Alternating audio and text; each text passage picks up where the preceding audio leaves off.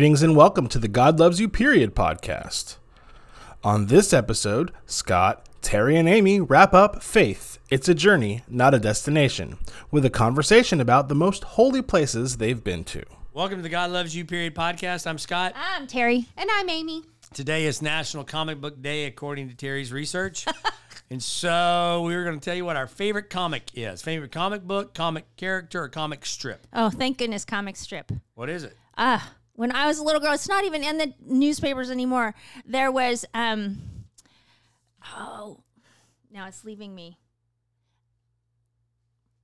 You guys go ahead. I have to think of it. Amy? Blonde moment. Oh gosh, I don't know. Garfield? Garfield. I, I'm not a comic book guy. I've never really owned comic books. I remember now. Okay, Terry, go ahead. Lil Abner. Little Abner. Lil God, Abner. It even you has a are play. Old. You're old. Yeah, but you know what? The other, my other favorite is Dune, uh, not Doonesbury, but he wrote. What's the other one with the Opus? Opus. Bloom, Country. County. Bloom County. Bloom County. Bloom County is one of my all-time favorites. I'm a big fan of uh, Calvin and Hobbes. Oh, okay. I do Love know. Calvin and Hobbes and Pearls Before Swine. Oh, Oh, they're some, funny. Some of, some of my favorites, uh, kind of thing. There you go. All right. That's probably the last thing to talk about. What, where's your holy place? What's a holy place? Where are the most holy places you've been to? On the journey of faith, where are some holy places you've attended?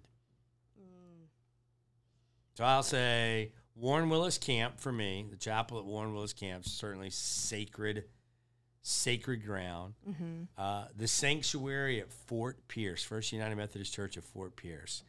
I grew up in Williston, Florida. That's my home church. It's where I grew up and everything. But Fort Pierce is where I felt my calling. It's where my faith became real. Was that where me. you served as a youth pastor? I was a youth director there for three years, uh, kind of stuff. And if I always said, man, if I could go back to any church, that's where I'd go in a heartbeat. Uh, Fort Pierce.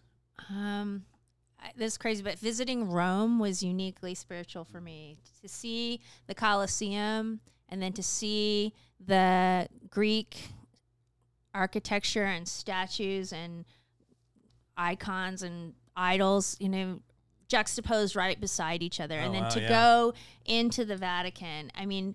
I tell I joke about it. I say like for 15 minutes I could understand being Catholic, right? Like it totally uplifted your heart and soul. Um, it was it was a uniquely spiritual opportunity to see so many and ancient pieces of of faith, and then to to realize that you know they were sacrificing Christians in that big Colosseum, and they there were people that really believed. I mean, I think maybe up until that point, I'd studied Greek mythology in school, but I didn't think anybody really believed it. Mm-hmm. And it wasn't until I was there and like and when we visited Pompeii and to see that when when we walked around the re- remains of Pompeii and to realize that was just like 50 years after Jesus. I was like, wow, I mean that was just really impactful to make it so real. Mm-hmm. You know, I'll, when I think of all the spaces, the thin spaces that I consider holy, all of them have a face associated with it. A what? A face. A person? person.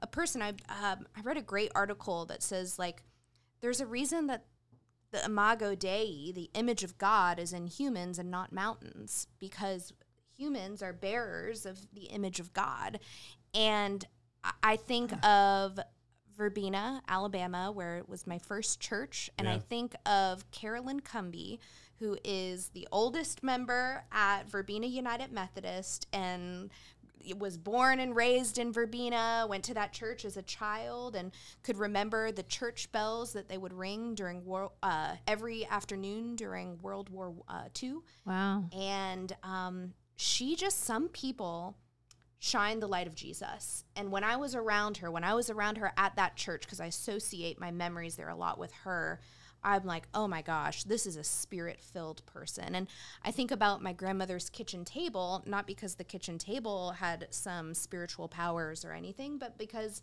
my grandmother was faithful and was one of the most um, spirit filled women I knew. And I think of um, in 2015, I traveled to Cuba, which is where my mom's family is from. My mom is from Cuba. And we visited um, a United Methodist church that was a sister church of my home church, Plantation UMC. And they go uh, pre pandemic, they would go every year. And so I got to go in 2014. and it was a special connection. I got to meet my grandmother's sister and cousin for the first time.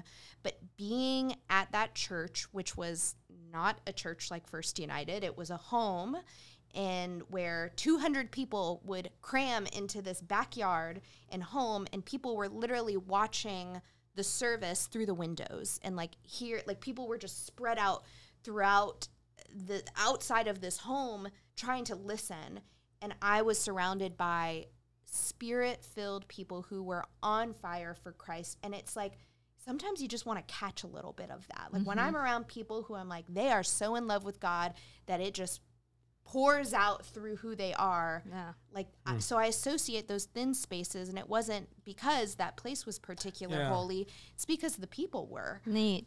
That's awesome. Yeah, awesome. I, I would say that. I mean, that's Fort Pierce. It's the people in Fort Pierce. It's camp. It's Yeah, the people. It's, yeah. yeah. on that. It's just a plot of Al- land. Although I will say the two places I've been for sure that were holy without people. Mm-hmm. Coventry Cathedral in England, oh, yeah. Mm-hmm. where you know, you know the story got bombed out, and the next day they're preaching a service on forgiveness and reconciliation, and mm-hmm. yeah, that's a sacred place. And then Newgrange Yeah. in, in Ireland is you know this building, largest building on the face of the earth before the Great Pyramids, built 3500 BC, all to kind of talk about dark light overcoming the darkness mm-hmm. and that and that it's just kind of you know even three 3500 years before christ there was an understanding that light overcomes the darkness. That, that was a spiritual high moment uh, for me on my journey of faith. That there, there are things within creation that point us to to the mystery of faith.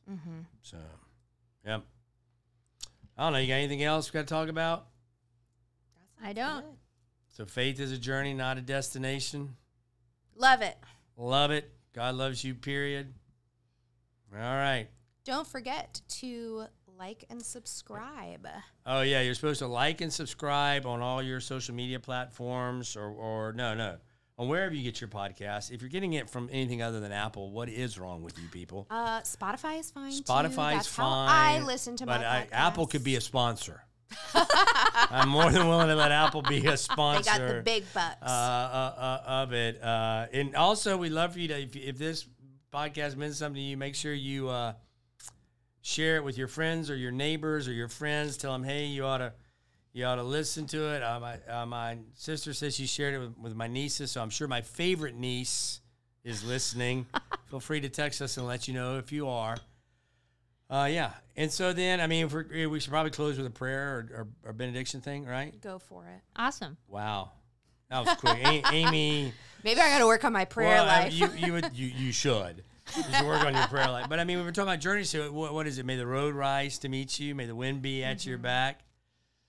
May the May the countenance fall upon you. no, that's from the Bible. It's may the road rise to meet you. May the wind be always at your back. May the sun sun shine warmly on your face. May God be with you until we meet again. Something along those lines sounds. That good. sounded I pretty good. I thought you had St. Patrick's all memorized. I have St. that's not from St. Patrick. It's not? I have all of St. Patrick's stuff memorized, but that was, you know, as good as you're gonna get for today on For the journey. For today on the journey. All right, peace out. Join us next time on the God Loves You Period podcast as Scott, Terry, and Amy invite Angie Pye, the director of the Beacon Center, to discuss Domestic Violence Month and Bible passages about relationships.